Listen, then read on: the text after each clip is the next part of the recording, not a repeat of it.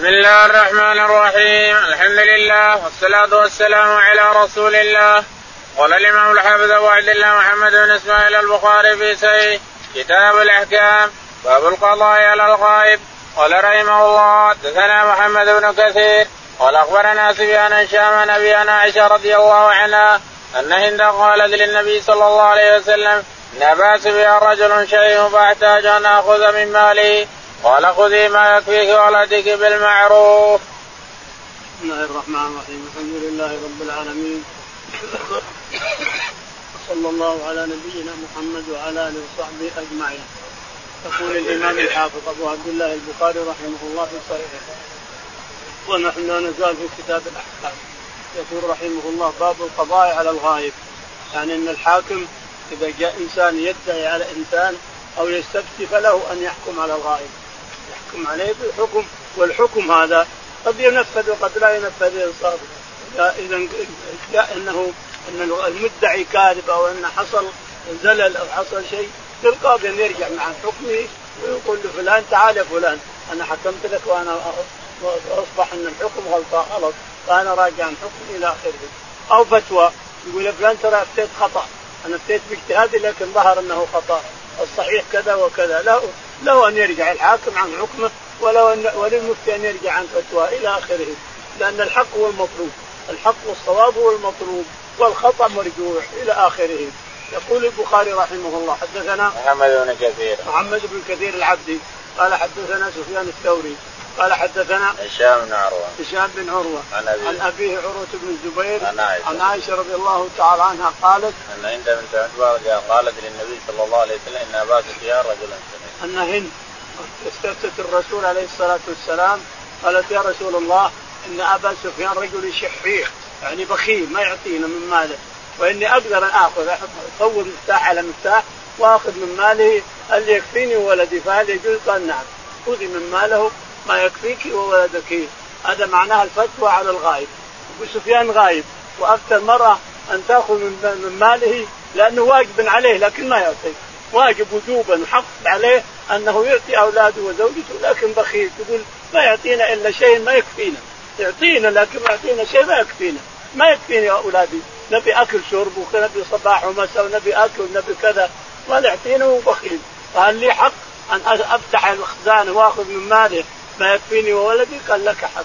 خذي من ماله ما يكفيك وولدك إذا كان ما يكفيك اللي يعطيك. خذي من ماله معنى هذا أن كل امرأة مثلا قصر عليها زوجها ولا يعطيها ما يكفيها من ولدها فلها أن تأخذ نعم. باب من قضي باب من قضي له بحق أخيه فلا يأخذه فان قضاء الحاكم لا يحل حراما ولا يحرم حلالا قال رحمه الله حدثنا عبد العزيز بن عبد الله قال حدثنا إبراهيم بن سعد عن ابي عن صالح عن ابن شهاب قال أخبرني عروة بن الزبير أن زينب بنت أبي سلمة أخبرته أن أم سلمة زوج النبي صلى الله عليه وسلم رضي الله عنها أخبرتها عن رسول الله صلى الله عليه وسلم أنه سمع خصومة بباب حجرته فخرج إليهم فقال إنما أنا بشر وإنه يأتيني الخصم فلعل بعضكم أن يكون أبلغ من بعض فأحسب أنه صادق فأقضي له بذلك فمن قضيت له بحق مسلم فإنما هي قطعه من النار فليأخذها وليتركها. يقول البخاري رحمه الله حدثنا فمن قضي له بحق أخيه فلا يأخذه. باب من قضي له بحق أخيه فلا يأخذه إذا تبين أنه حق عارف أنه مهله الحق اللي قضي له عارف أنه مهله فهذا نعوذ بالله قطعة من النار حتى لو آتاه الرسول عليه الصلاة والسلام. فإن قضاء الحاكم لا يحل حرام فقضاء الحاكم لا يحل الحرام الحرام حرام هو حرام ما يحلها القاضي القاضي حكم لك يعني يصير حلال ما يمكن. الحلال بيد الله تعالى وتقدس اللي يحل الحلال رب العالمين واللي يحرم الحرام رب العالمين. فإذا قضي لك بشيء فالحاكم وقضاؤه وغيره لا يحل الحرام. فلا يجوز لك إذا كنت تعرف أنه حرام لا يجوز لك أن تأخذه. فالرسول عليه الصلاة والسلام هو أصدق القائلين يقول من من قضيت له فإنما هي قطعة من نار. لأنه بشر. ما يعلم الغيب. بشر عليه الصلاة والسلام بشر ما يعلم الغيب. فإذا جاء إنسان قد يكون هذا يتكلم بحجة ويتكلم يتكلم بفصاحة وهذا ما يبين حجته. والحق للي ما يبين حجته فمن قضيت له بشيء فانما اقضي له قطعة من جهنم. فليأخذها ويدعها. الرسول بشر. أخبر عليه الصلاة أنه بشر. لا يعلم الغيب. نعم بشر لا يعلم الغيب. الغيب لله رب العالمين. نعم. قال حدثنا عبد العزيز بن عبد الله. حدثنا عبد العزيز بن عبد الله. قال حدثنا إبراهيم بن سعد. إبراهيم بن سعد. قال حدثنا صالح بن كيسان سعد بن إبراهيم. صالح بن كيسان قال حدثنا صالح بن كيسان قال عن ابن شهاب. عن ابن شهاب الزهري. قال عن عروة عن زينب بن عن عروة بن الزبير عن زينب بنت أم سلمة. عن أم سلمة رضي الله تعالى عنها. تقول إن النبي أن صلى الله عليه وسلم سمع خصومه بباب حجرته فخرج اليه. تقول إن النبي عليه الصلاة والسلام سمع خصومة في باب حجرته.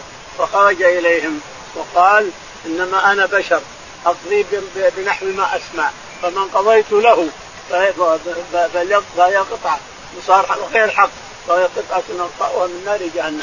لا يقول الرسول افتاني ولا قضى للرسول ولا قضى لي الحاكم خلاص الحاكم قضى لي ما يحل الحرام ولا يحب يحرم الحرام إلا رب العالمين تعالى وتقدس لأنه هو الذي يعلم ما في الصدور فهو الذي يحل الحرام ويحرم الحرام.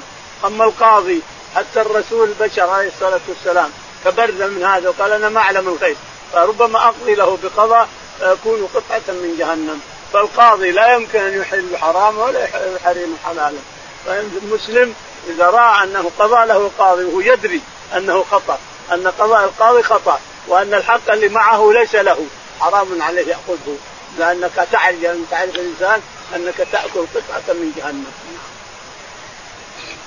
قال رحمه الله حدثنا إسماعيل قال حدثني مالك عن ابن شهاب عن عروة بن الزبير عن عائشة زوج النبي صلى الله عليه وسلم أنها قالت كان عتبة بن أبي وقاص نهد إلى أخي سعد بن أبي وقاص أن ابن وليد بن الزمع مني فاقبضه إليك فلما كان العام أخذه سعد فقال ابن أخي قد كان عهد إلي فيه فقام إلي عبد بن زمع فقال أخي وابن وليدة أبي ولد على فراشه. فتساوق إلى رسول الله صلى الله عليه وسلم فقال سعد يا رسول الله ابن أخي كان عهد إلي فيه وقال عبد بن زمع أخي وابن ولي وابن وليدة أبي ولد على فراشه. فقال رسول الله صلى الله عليه وسلم ولاك يا عبد بن زمعه ثم قال رسول الله صلى الله عليه وسلم الولد للفراش للعائر الحجر. ثم قال لسودة بنت زمعه احتجبي منه لما رأى من شبهه بعتبه فلما فما راى حتى لقي الله تعالى. يقول البخاري رحمه الله باب تابع للباب تابع حدثنا إسماعيل بن أبي أويس. إسماعيل بن أبي أويس. قال حدثنا مالك. مالك بن أنس. قال حدثنا ابن شهاب. ابن شهاب الزهري. عن عروه عن عائشة.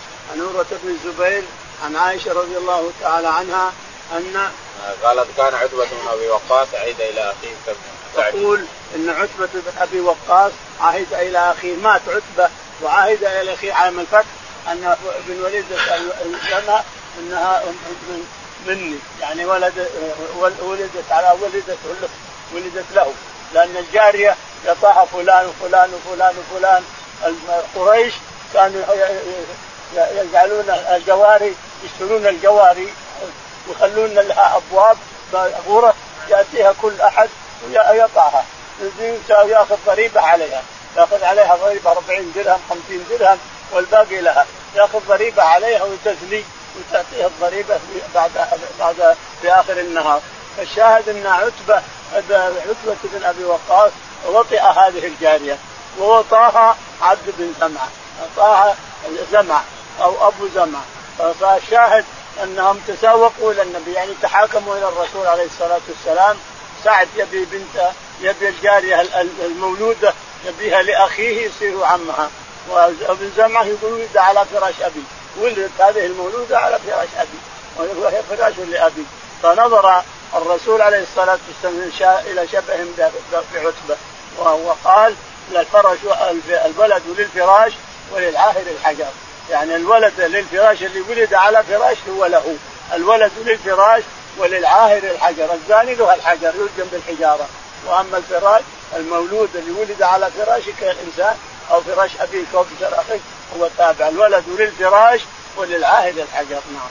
ثم قال لسودة بنت زمعة احتجبي ثم قال لسودة بنت زمعة احتجبي منه يا سودة لأنه رأى شبها بزمعة احتجبي منه يا سودة. نعم. شبها بعتبة. شبها بعتبة بن وقاص. نعم. فما رآه حتى لقي فما رآه حتى لحق بربه. نعم. باب الحكم في البئر ونحوها. قال رحمه الله حدثنا إسحاق بن نصر.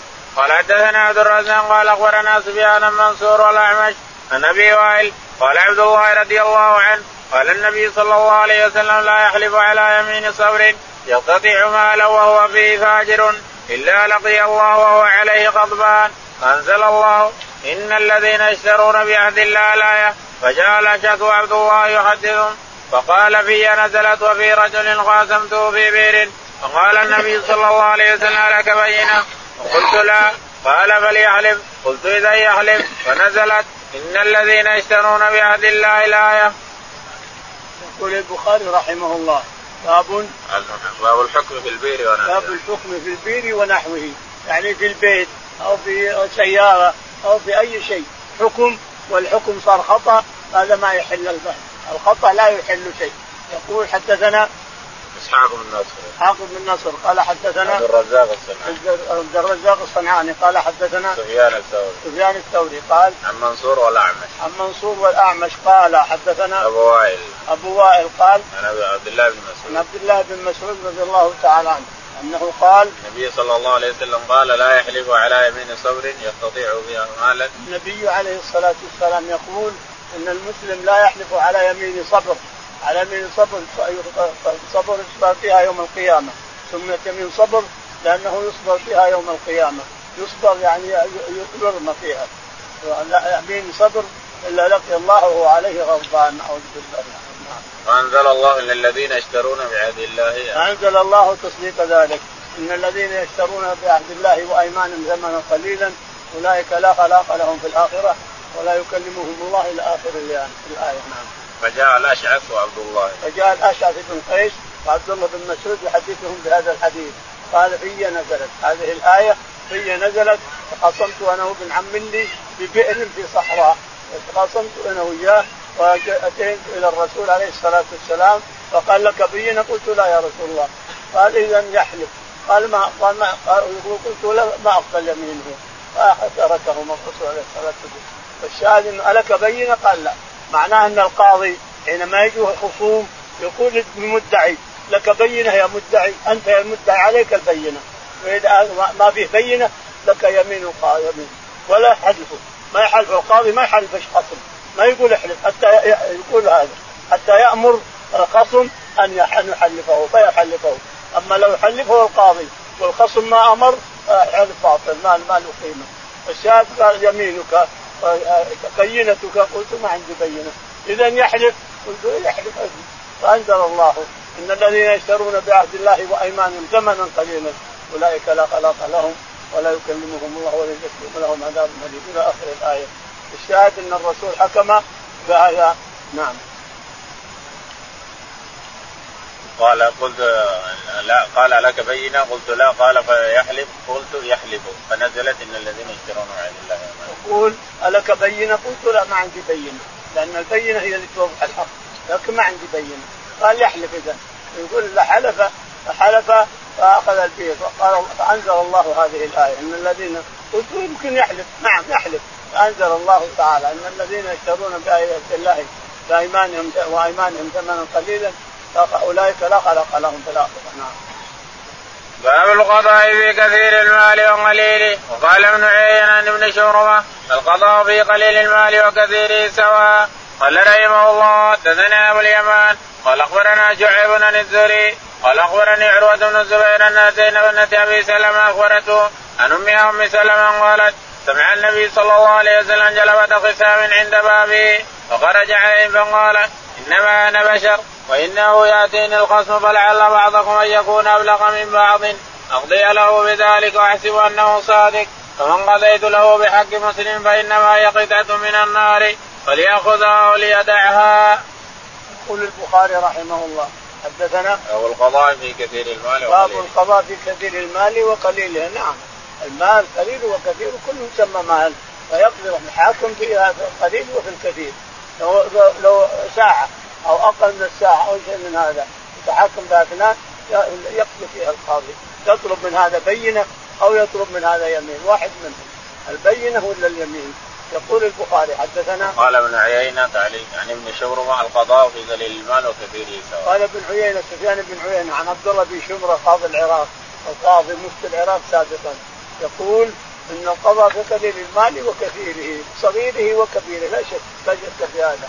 القضاء إذا أتوا القاضي سواء قليل مال أو كثيره يقضي بينهم.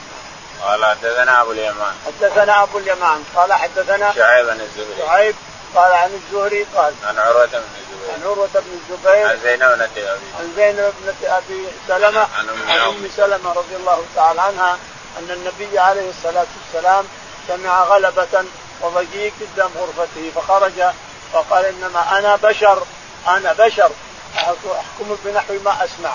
فمن قضيت له بغير حقه فإنما يقطع قطعة من جهنم. يقطع لا يقول ان الرسول الثاني أو قضى لي الرسول أو القاضي قضى لي أو شيء فإنهم لا يحلون حراما ولا يحرمون حلالا. الله اللي يعلم الغيب تعالى وتقدم. الله وحده هو الذي يعلم الغيب. فالباقي ما يعلم الغيب حتى الرسول ما يعلم الغيب عليه الصلاة والسلام. ولهذا يقول قد أقضي له بنحو ما أسمع. يتكلم يتكلم يتكلم حسبه صادق. والثاني صاحب الحق ما يعرف يبين حقه. فالشاهد من قضيت له بغير حق فإنما أقطع له قطعة من جهنم. فليأخذها أو يدعها باب بيع الإمام على الناس أموالهم وضياعهم. وقد باع النبي صلى الله عليه وسلم من نعيم بن النحاء قال رحمه الله حدثنا ابن نمير قال حدثنا محمد بن بشر قال حدثنا إسماعيل قال حدثنا سلمة بن كهي عن عطاء عن جابر رضي الله عنه قال بلغ النبي صلى الله عليه وسلم أن رجلا أن رجلا من أصحابه اعتق غلاما عن دبر لم يكن له مال غيره فباعه بثمانمائة درهم ثم أرسل بثمنه إليه. يقول البخاري رحمه الله باب بيع الإمام على الناس أموالهم باب وضياعهم. بيع الإمام بيع وشراء وعتق على أموالهم. الإمام وكيل العامة كلها وكيل الدولة وكيل الأمة. الإمام وكيل الأمة اللي هو اللي يرعاها. فالشاهد أنه يستطيع أن يبيع على هذا ويشتري على هذا ويعتق على هذا يستطيع هذا كله. لأنه يرى ما لا يرونه. يرى شيئا قد يكون صوابا. يجتهد ويفعل ما يراه. يقول حدثنا عبد الله بن نمير. عبد الله بن نمير. قال حدثنا محمد بن بشر محمد بن بشر قال حدثنا إسماعيل. إسماعيل قال عن سلمة بن كهيل عن سلمة بن كهيل قال عن عطاء عن جابر. عن عطاء عن جابر رضي الله عنه أن النبي عليه الصلاة والسلام قال آه، بلغ النبي صلى الله عليه وسلم أن رجلا من أصحابه أعتق غلاما عن دبر. يقول إن النبي عليه الصلاة والسلام بلغ أن نعيمان اعتق أعتق غلامه عن دبر. يعني قال إذا مت إذا مت فهو الذي حر هذا الدبر يعني إذا أدبرت عن الدنيا واقبلت على الآخرة فعبدي هذا حر أو أمتي هذه حرة. فأخبر فجاء الرسول عليه الصلاة والسلام بالعبد وباعه من يشتري؟ من يشتري؟ من يشتري؟ كل الجزاء وتزود حتى بلغ 800 درهم. فقال هاتها. فأعطى بدر ثم أعطاها نعيمان. قال لا عتق لك ولا ما ما تملك العتق فالإمام إذا رأى أن فلان هذا يبيع ويشتري بغير بغير شعور أو يبيع ويشتري ما يضر الناس أو شيء من هذا يحجر عليه ويبيع عليه ويشتري هو. يحجر عليه الإمام القاضي يحجر عليه القاضي اللي دون الإمام. يحجر عليه القاضي ولا يخليه يبيع ويشتري إلا بشيء معروف بالمعروف بحدود المعروف. نعم. باب من لم يكترث بطعن من لا يعلم في الأمراء حديثا. قال رحمه الله حدثنا موسى بن إسماعيل قال حدثنا عبد العزيز بن مسلم قال حدثنا عبد الله بن دينار أنه قال سمعت ابن عمر رضي الله عنهما يقول بعث رسول الله صلى الله عليه وسلم بعثا وأمر عليه أسامة بن زيد رضي الله عنهما فطعن في امارته وقال إن تدعنوا في امارته فقد كنتم تدعنون في إمارة أبي من قبله وايم الله إن كان لخليقا للامرأة وإن كان لمن أحب الناس إلي وإن هذا لمن أحب الناس إلي بعده. يقول البخاري رحمه الله باب من لم يكترث بطعن من لا من يعلم لم يكترث بطعن من لا يعرفه. حدثنا موسى بن إسماعيل. موسى بن إسماعيل. قال عبد حدثنا العزيز. عبد العزيز قال عن عبد الله بن دينار. عن عبد الله بن دينار عن قال عبد الله بن عمر. عن عبد الله بن عمر رضي الله عنه أن النبي عليه الصلاة والسلام أمر آه بعد بعد وأمر عليه. بعد بعدا وأمر أسامة بن زيد رضي الله عنه فطعنوا في أمرته. فغضب عليه الصلاة والسلام وخطب الناس وقال وايم الله إنكم كنتم تطعنون في إمارة أبيه. عبد الله بن عبد الله بن زيد. زيد رضي الله عنه غلام الرسول. مملوك الرسول وأعتقه الرسول عليه الصلاة والسلام. فالشهاده إنكم تطعنون في إمارة أبيه. وأيم الله إنه لاحب الناس إلي وإنه لخليق بالإمارة وإن ابنه هذا احب الناس إلي وإنه لخليق بالإمارة. يعني كنت تطعنون في الأول تطعنون في الثاني. لكن كل الاثنين فريقين بالإمارة هو من أحب الناس إلي نعم. باب لد الخصم وهو الدائم في الخصومة. لدا عوجا قال رحمه الله حدثنا مسدد قال حدثنا يحيى بن سعيد عن ابن جريج قال سمعت ابن أبي مليكة يحدث عن عائشة رضي الله عنها قالت قال رسول الله صلى الله عليه وسلم أبغض الرجال إلى الله الألد الخصم. يقول البخاري رحمه الله باب الألد الخصم. الألد الخصم، الألد هذا اللدود نعوذ بالله. الذي ما يبالي ما يبالي بمن يطعنون به الناس. لدود وخصم يخاصم يخاصم كثير. يأخذ أموال الناس ثم يجي يخاصم بها. ياخذ هذا الأرض هذا ويجي يخاصمه فيها علشان يحكم له القاضي. ياخذ بيت هذا ثم يجي يخاصم ياخذ أرض هذه ياخذ كذا ثم يجي خاصم هذا ألد الخصم. أبغض إلى الله أبغض الناس إلى الله الألد الخصم. يقول البخاري حدثنا مسدد. مسدد. قال حدثنا يحيى بن سعيد. يحيى بن سعيد. قال حدثنا ابن جريج. ابن جريج. قال حدثنا عبد الله بن أبي مليكه عبد الله بن أبي مليكه قال عن عائشة. عن عائشة رضي الله تعالى عنها أن النبي عليه الصلاة والسلام نعم. قال ابغض الرجال إلى الله الألد الخصم قال الرسول عليه الصلاة والسلام أبغض الرجال إلى الله الألد الخصم اللدود الذي يتكلم بهذا ويلد هذا ويضرب هذا هذا والخصم هو الذي يأتي دائما ما تراه في المحاكم دائما في المحاكم. يروح يجي يغتصب أرض هذا يغتصب بيت هذا يغتصب سيارة هذا دائما تشوف المحاكم ما يخرج من المحاكم يخاصم اما الخصوم والخصوم بباطل نعوذ بالله. الخصوم بباطل. هذا ألد الخصم. أبغض الله الناس إلى الله الألد الخصم. باب إذا قضى الحاكم بجور أو خلاف أهل العلم فهو رد.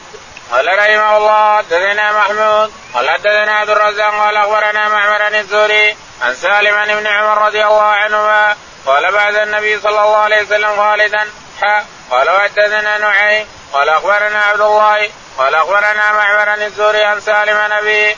قال بعد النبي صلى الله عليه وسلم خالد بن الوليد رضي الله عنه إلى بني جذيمه فلم يحسنوا أن يقولوا أسلمنا. فقالوا صبانا صبانا. فجعل خالد يقتل ويسر ودفع إلى كل رجل منا أسيره. فأمر كل رجل منا يقتل اسيره فأمر كل رجل منا يقتل أسيره. فقلت والله لا أقتل أسيري. ولا يقتل رجل من اصحابي أسيره. فذكرنا ذلك للنبي صلى الله عليه وسلم فقال اللهم إني أبرأ إليك مما صنع خالد بن الوليد مرتين. يقول البخاري رحمه الله باب إذا قضى الحاكم بجور. باب باب إذا قضى الحاكم بجور. أو خلاف أهل العلم. نعم. أو خلاف أهل العلم. أو قضى بخلاف أهل العلم بخلاف ما يقوله أهل العلم. فهو رد. فهو مردود عليه. إذا قضى الحاكم بخلاف الكتاب والسنة فهو مردود عليه. أو قضى بشيء خطأ فهو مردود عليه. وخالد قضى بالخطأ وتبرأ منه الرسول عليه الصلاة والسلام. يقول حدثنا محمود بن غيلان. محمود بن غيلان. قال حدثنا عبد الرزاق. عبد الرزاق. قال حدثنا معمر عن الزهري. معمر عن الزهري. قال عن سالم بن عمر. عن سالم بن عمر عن أبيه عبد الله بن عمر رضي الله عنه. أن النبي عليه الصلاة والسلام بعث خالد بن الوليد إلى بني جذيمه لما وصل إليهم قالوا صبعنا صبعنا ما أحسن أن يقول أسلمنا. قالوا صباح. فصار يقتلهم ويأسرهم. وأعطى بعض أصحابه الصحابة أسير آه، رجال يأسرونهم. فقال اقتلوا اسير قالوا لا ما نقتل أسرانا. حتى نستفتي الرسول عليه الصلاة والسلام. ولما بلغ الرسول عليه الصلاة والسلام ما فعل خالد تبرأ منه. اللهم إني أبرأ إليك ما صنع خالد. مرتين أو ثلاثا. فتبرأ الرسول ثم صنع خالد لأنه خطأ لأنه خطأ أخطأ قتل الناس خطأ خطأ فتبرأ الرسول من كل خالد. فخالد هو الذي يتحمل الإثم. خالد بنفسه هو الذي يتحمل الإثم. فالقاضي إذا أخطأ هو الذي يتحمل الإثم. القاضي إذا قضى بخطأ فهو الذي يتحمل الإثم. وعليه وعليه أن يرجع. القاضي له أن يرجع ويلغي يلغي يلغي الصك اللي عمل أو القضاء اللي قضاه يلغي. يرجع عنه. فالرجوع إلى الحق أحسن من الباطل. تمادي بالباطل. فيرجع إلى الحق. إذا رأى أنه حكم بخطأ يرجع إلى الخطأ ويعرف نفسه. يعترف يقول أنا أخطأت يا جماعة. أنا القضاء اللي قضيته اخطات ويعترف الرجوع إلى الحق أفضل من التمادي في الباطل. فيرجع عن قضاء القاضي يجوز أن يرجع عنهم وهو الأفضل له. وهو الأحسن له. إلى آخره. باب الإمام يأتي قوما فيصلح بينهم. قال رحمه الله حدثنا أبو النعمان قال حدثنا حماد قال حدثنا أبو حازم المديني. عن سالم بن سعد رضي الله عنه قال كان قتال بين بني عمرو فبلغ ذلك النبي صلى الله عليه وسلم فصلى الزور ثم أتاهم يصلح بينهم. فلما حضرت صلاة العصر فأذن بلال وقام وأمر أبا بكر فتقدم وجاء النبي صلى الله عليه وسلم. وابو بكر في الصلاه فشق الناس حتى قام خلف أبي بكر فتقدم في الصف الذي يليه قال وصبح القوم وكان أبو بكر إذا دخل في الصلاة لم يلتفت حتى يبرق فلما رأى التصفيح لا يمسك لا يمسك عليه التفت فراى النبي صلى الله عليه وسلم خلفه فأومى إليه النبي صلى الله عليه وسلم يمضي وأومى بيده هكذا فلبث أبو بكر أن يحمد الله على قول النبي صلى الله عليه وسلم ثم مشى القهكرى فلما رأى النبي صلى الله عليه وسلم ذلك تقدم فصلى النبي صلى الله عليه وسلم بالناس. فلما قضى صلاة قال يا أبا بكر ما منعك إذا امات إليك ألا تكون مضيت؟ قال لم يكن لابن أبي قحافه ان يوم النبي صلى الله عليه وسلم؟ وقال للقوم إذا نابكم أمر فليسبح الرجال وليسبح النساء. يقول البخاري رحمه الله باب الإمام يأتي قوما فيصلح بينهم. باب الإمام يأتي قوما قد تراحلوا أو تخاصموا فيصلح بينهم. يقول البخاري رحمه الله حدثنا أبو النعمان. أبو النعمان محمد عالم السدوسي. قال حدثنا حماد بن زيد. حماد بن زيد. قال حدثنا أبو حازم المديني. أبو حازم قال قال عن سهل بن سعد. عن سهل بن سعد الساعدي قال كان قتال بين بني عمرو بن عوف. يقول كان قتال بين بني عمرو بن عوف فذهب الرسول عليه الصلاة والسلام قبل الظهر ليحكم بينهم يصلح بينهم. فصلى الظهر ثم أتاهم. فصلى الظهر ثم ذهب إليهم. يصلح بينهم. صلى الظهر؟ اي نعم. فصلى الظهر ثم أتاهم يصلح بينهم. فصلى الظهر ثم ذهب إليهم يصلح بينهم. تأخر إلى صلاة العصر. تأخر عندهم حتى وجب العصر لأن أبو بكر أما الناس في صلاة العصر. يقول فتأخر عليه الصلاة والسلام عندهم حتى وجب العصر. لما أذن العصر وتأخر الرسول عن الصلاة قال بلال تتقدم يا أبو بكر؟ قال إن شئت. فأقام بلال الصلاة وتقدم أبو بكر الصديق رضي الله عنه يصلي بالناس. بعد قليل أو بعد شوية أتى الرسول عليه الصلاة والسلام ودخل الناس صفوفهم وكبر ودخلوا في الصلاة. فشق الصفوف شق هذا شق الصف هذا والصف هذا حتى جلس في خلف أبي بكر مباشرة. لكن الناس جلسوا يصفقون يصفقون يصفقون يصفقون لما اكثروا التصفيق مع إنه ما يلتفت أبو بكر رضي الله عنه. إذا دخل بالصلاه ما يلتفت لو يشب نار ما يلتفت. لكن التصفيق كثر. فصفق الناس صفق صفق صفق صفق. فالتفت وإذا الرسول عليه الصلاة والسلام وراءه فقال له الرسول اثبت مكانك اثبت مكانك. فبقي مكانه يحمد ربه اللي قال الرسول له هكذا. ثم تأخر. لما تأخر تقدم الرسول عليه الصلاة والسلام وكمل الصلاة. أبو بكر كبر تكبيرة الإحرام فقط يعني ما صلى شيء. فصلى الرسول عليه الصلاة والسلام بالناس ثم التفت إليهم فقال ما بالك يا أبو بكر؟ أقول لك اجلس قال ما ينبغي لابن أبي قحافة أن يؤم الرسول عليه الصلاة والسلام. ابن أبي قحافة يؤم الرسول ما ينبغي. قال ما لكم يا ناس تصفقون؟ ليش تصفقون؟ التصفيق للنساء. التصفيق للنساء ما هو للرجال. الحين صار للرجال مع الأسف الشديد. الحين التصفيق صار للرجال. للرجال صار. يعني كأنهم صاروا اشباه نساء. التصفيق للرجال الرجل هو اللي يسبح التصفيق للنساء. والرجال يسبحون. سبحان الله سبحان الله سبحان الله الرجال يسبحون. اختل الامام بركعة. اختل بسورة. اختل بكذا. سبحان الله سبحان الله واما التصفيق. يبقى للنساء النساء لأن صوتها عورة. ولا تبدي صوتها. فتصفق بدل هذا. كذا ظهر اليمنى على بطن اليسرى. تصفق علشان يتنبه الإمام أنه غلطان. المرأة تصفق والرجل يسبح. سبحان الله سبحان الله نعم. الحين التصفيق صار للرجال ما هو للنساء.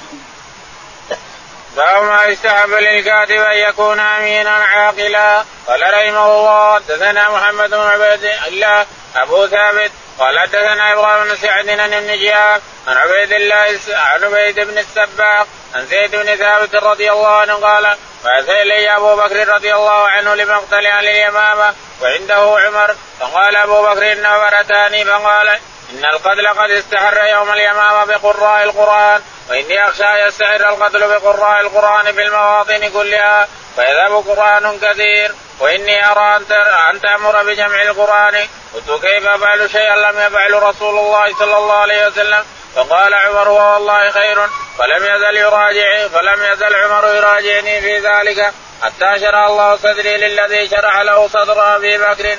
أو صدر عمر ورأيت بالذي رأى عمر. قال زيد قال أبو بكر وأنك رجل شاب عاقل. لا نتهمك. قد كنت تكتب الوحي لرسول الله صلى الله عليه وسلم فتتبع القرآن فاجمعه. قال زيد والله لو كلفني نقل جبل. قال أبو بكر والله خير. فلم يزل يحث مراجعتي حتى شرح الله صدري. للذي شرح الله له صدر ابي بكر وعمر. ورأيت في الذي ورأيت في ذلك الذي رأيا فتتبعت القرآن أجمعه من العصب والرقاء واللخاف وصدور الرجال. ووجدت في آخر سورة التوبة لقد جاءكم رسول من أنفسكم عزيز عليه إلى آخرها ما خزيمة وأبي خزيمة فألحقتها في سورتها. وكانت الصحف عند أبي بكر حياته حتى توفاه الله عز وجل ثم عند عمر حياته حتى توفاه الله عز وجل ثم عند حفصه بنت عمر. قال محمد بن عبيد الله اللخاف يعني الخزن. يقول البخاري رحمه الله حدثنا باب ما يستحب للكاتب أن يكون أمينا عاقلا. باب ما يستحب للكاتب أن يكون أمينا عاقلا. مامونا على ما يفعل مأمون على ما يكتب. يقول حدثنا محمد بن عبيد الله. محمد بن عبيد الله. قال حدثنا إبراهيم بن سعد. إبراهيم بن سعد. عن ابن شهاب. عن ابن شهاب قال عن عبيد بن السباق. عن عبيد بن السباق قال عن زيد بن ثابت. عن زيد بن ثابت رضي الله تعالى عنه أن أبا بكر الصديق وعمر بن الخطاب لما رأوا أن القراء حفاظ القرآن كانوا يقتلون في اليمامة وغير اليمامة. في المواطن يقتلون اختارهم منهم سالم مولى أبي حذيفة ومنهم ثابت بن قيس بن شماس قتل في اليمامة. فقال عمر رضي الله عنه لأبي بكر ما ما أرى أن القتل حرف الصحابة لا سيما حفاظ القرآن وأخشى أن يذهب القرآن. إذا قتل القارئ اللي حفظ القرآن قتل راح القرآن معهم. فأرى إن تجمعون القرآن، اجمعوا القرآن لا يذهب القرآن، اجمعوه، فقام أبو بكر الصديق رضي الله عنه وعمر وتكلم مع زيد بن ثابت، زيد بن ثابت هو اللي يكتب الوحي للرسول عليه الصلاة والسلام، فقال له نريد إن تجمع القرآن، اجمع القرآن لأن الصحابة القراء الحفاظ حروا قتلوا في اليمامة ويقتلون في المواطن الأخرى في مواطن القتال، قال اجمع لنا القرآن، يقول فراجعتهم كيف يجمع القرآن؟ ولم يفعله الرسول عليه الصلاة والسلام. وأنتم تفعلون شيئا ما فعله الرسول وأنتم وأنتم. فصار يراجعهم وهم يراجعونه حتى هداه الله ورأى ما رأوا منه مصلحة. مصلحة لا شك في هذا أن جمع القرآن الناس يقتلون. واللي يقتل معه قران ما ما يرجع. الشاهد أنه هداه الله تعالى وتقدس. يقول فقمت أجمع القرآن. والله لو كلفاني نقل جبل لكان أهون علي. فجاء فصار يجمع القرآن من الصحف ومن اللخاف ومن الجرائد ومن كرب النخل ومن ومن الورق ومن العظامة ومن كل مكان. يقول فجمعته وبقي علي آية خفيت هي في آخر التوبة. ونسيتها ما أدري من. موجودة لكن أنا ما أدري مع من. مع, مع من من يقول حتى جاء خزيمة بن ثابت رضي الله عنه صاحب الشهادتين ولقب بالشهادتين لأن الرسول عليه الصلاة والسلام اشترى فرسا اشترى فرس من أعرابي. وذهب يجيب ب 400 درهم وذهب إلى بيت يجيب الدراهم 400 فجاء الناس وتساوروا الفرس وسوموها ما ظنوا أن ما علموا أن الرسول سابها واشتراها فقال أحدهم أشتريها ب 500 درهم فباعه اياه ب 500 ريال حضر الرسول عليه الصلاة والسلام. لما حضر قال بعتنيها ب 400 قال لا ما بعتك. كيف ما بعتني؟ بعتنيها ب 400 كيف تبيعها على غيري؟ قال لا ما بعتك. قال الرسول من يشهد؟ من يشهد يا جماعة اللي حاضرين؟ من يشهد؟ قال خزيمة رضي الله عنه أنا أشهد يا رسول الله أنت تشهد؟ قال نعم أشهد إنك اشتريتها منك ب 400 درهم أنا أشهد حضرت البيع والمشتري قال لا كيف تشهد؟ فنصدقك في خبر السماء ولا نصدق على الأعرابي خبر نصدقك في خبر السماء السماء يأتيك ونصدق فلا نصدقك على الأعرابي فسمي صاحب الشهادتين خزيمة بن ثابت رضي الله تعالى سمي صاحب الشهادتين. نعم. وكانت الصحف عند أبي بكر حياته ثم كانت الصحف كتبها زيد بن ثابت رضي الله عنه وجمع القرآن من من كل جنس من كل من الرقاع ومن كل جنس وأعطاها أبو بكر الصديق. فكانت فكان القرآن بما فيه وعند أبي بكر الصديق رضي الله عنه. فلما توفي أبو بكر رضي الله تعالى عنه صارت عند عمر رضي الله عنه. لما توفي عمر بقيت عند حفصة حتى جاء عثمان وطلبها من حفصة وجمع القرآن الجمع اللي بين يدينا اللي يسمى عثماني. جمع عثمان رضي الله عنه بأربعة منهم زيد بن ثابت ومنهم أبو السكن ومنهم قرة أربعة. جمع القرآن على وقت عثمان بن عفان رضي الله عنه وأخذ الصحف من حفصة وضموها إلى الصحف. فجمع القرآن العثمان اللي بين يدينا سمي وعزم على الناس أن كل من عنده مصحف سابقا فليحرقه. فأحرق الناس مصاحفهم لعزيمته لأن عزيمة الإمام واجبة. لازم تنفذها الإنسان. فأحرقوا مصاحفهم وفرق رضي الله عنه عثمان بن عفان المصاحف هذه اللي بين يدينا اللي يقال لها العثمانية.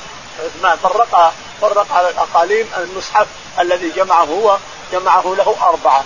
وفرقه على الدنيا كلها وعزم عليهم ان يحرقوا ما سبق إلى آخره. فوقف المصحف اللي بين يدينا هو جمع عثمان بن عفان رضي الله عنه. باب كتاب الحاكم إلى عماله والقاضي إلى أمنائه. قال رحمه الله حدثنا عبد الله بن يوسف. قال أخبرنا مالك عن أبي ليلى.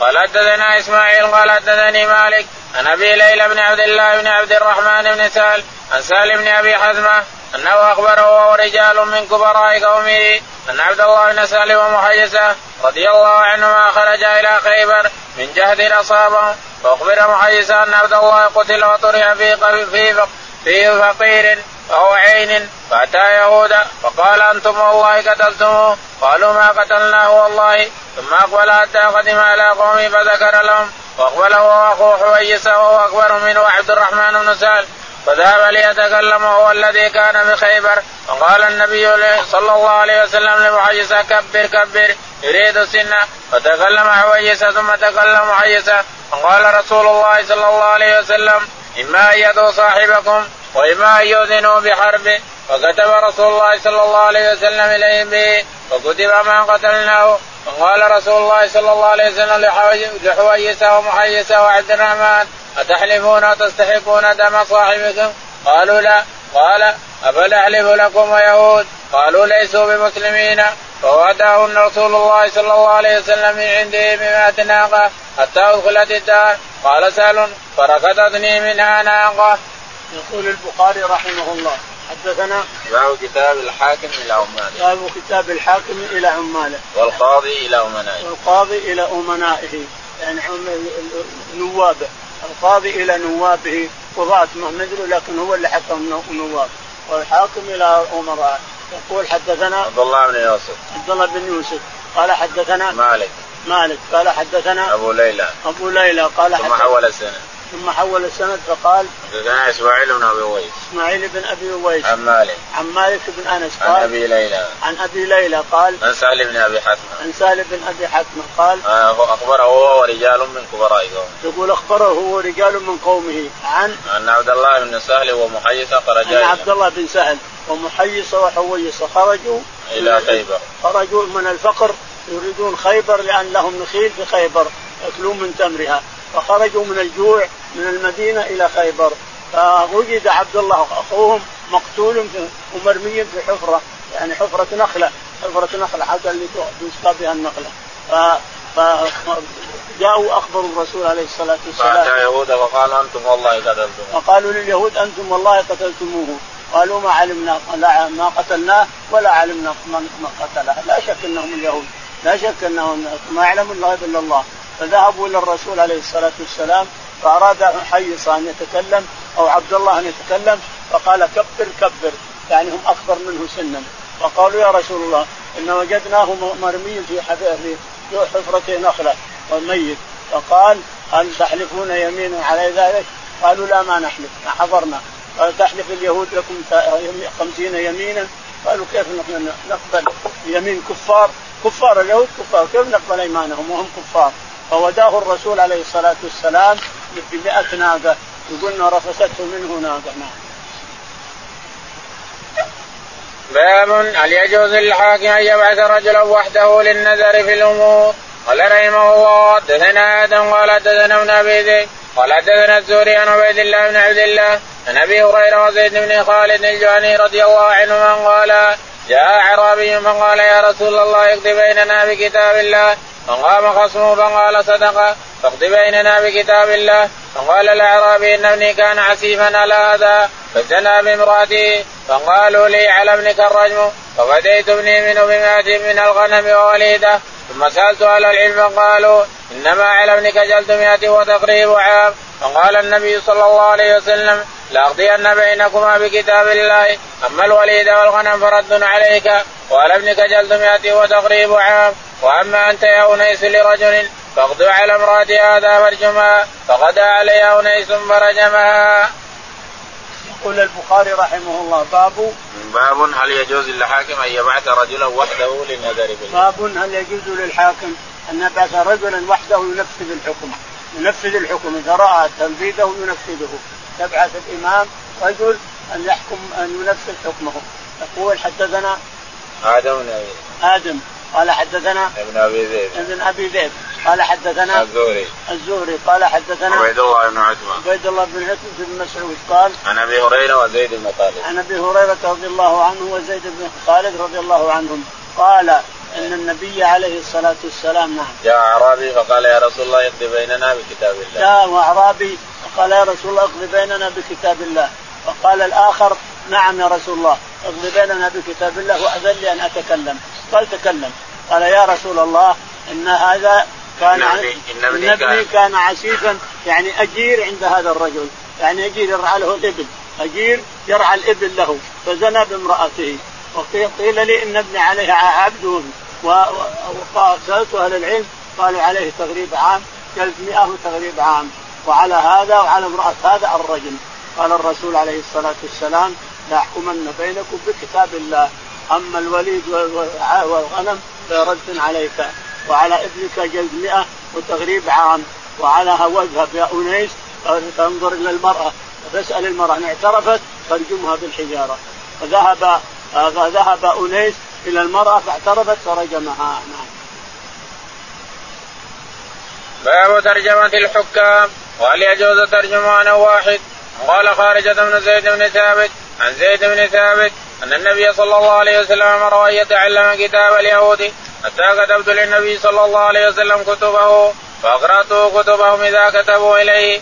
وقال عمر وعنده علي وعبد الرحمن وعثمان ماذا تقول هذه؟ قال عبد الله قال عبد الرحمن بن حاتم فقلت تخبرك بصاحبهما الذي صنع بهما. وقال أبو جمرة كنت ترجم بين ابن عباس وبين الناس. وقال بعض الناس لا بد للحاكم من مترجمه.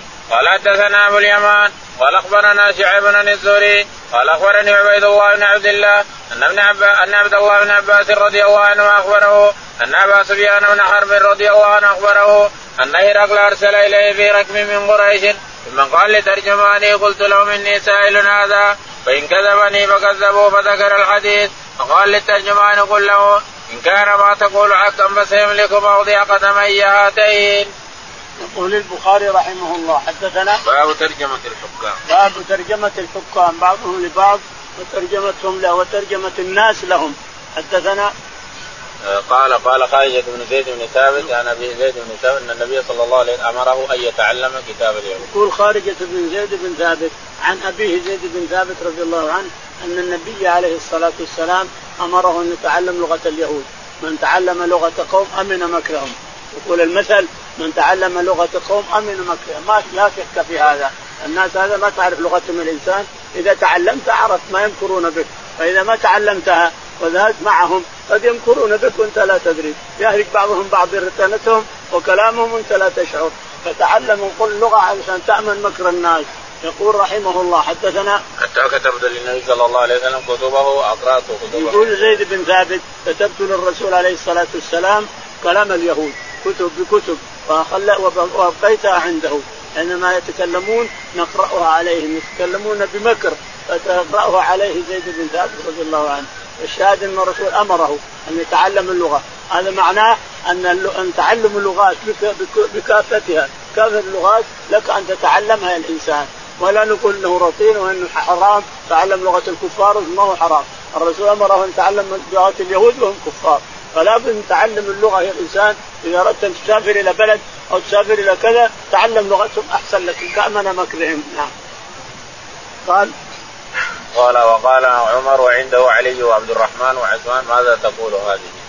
وقال عمر وعنده علي وعبد الرحمن بن عوف. عبد الرحمن بن عوف وعلي وعثمان ماذا تقول هذه المرأة؟ قال عبد الرحمن بن حاطب فقلت تخبرك بصاحبه الذي صنع بها. وقال عبد الرحمن بن حاطب يعرف لغتها تخبرك بالرجل بالذي صنع بها ما صنع يعني أنه زنى بها وقال أبو جمرة كنت أترجم بين ابن عباس وبين الناس وقال أبو جمرة نصر نصر كنت أترجم بين ابن عباس والناس ابن عباس يتكلم لما انتهى له العلم والتفسير والفقه صار يجعل له كرسي ويترجم عنه خمسة. منهم نصر بن عمرو منهم هذا أبو جمرة نصر. أبو جمرة وأربعة. هذا واحد هنا واحد أربعة اللي يترجمون عن ابن عباس رضي الله عنه. لما انتهى الناس العلم إلى ابن عباس. صار يجلس مجلس كبير ويترجم له أربعة. يبلغون عنه. نعم. وقال بعض الناس يقول البخاري وقال بعض الناس لا بد للحاكم من مترجمين.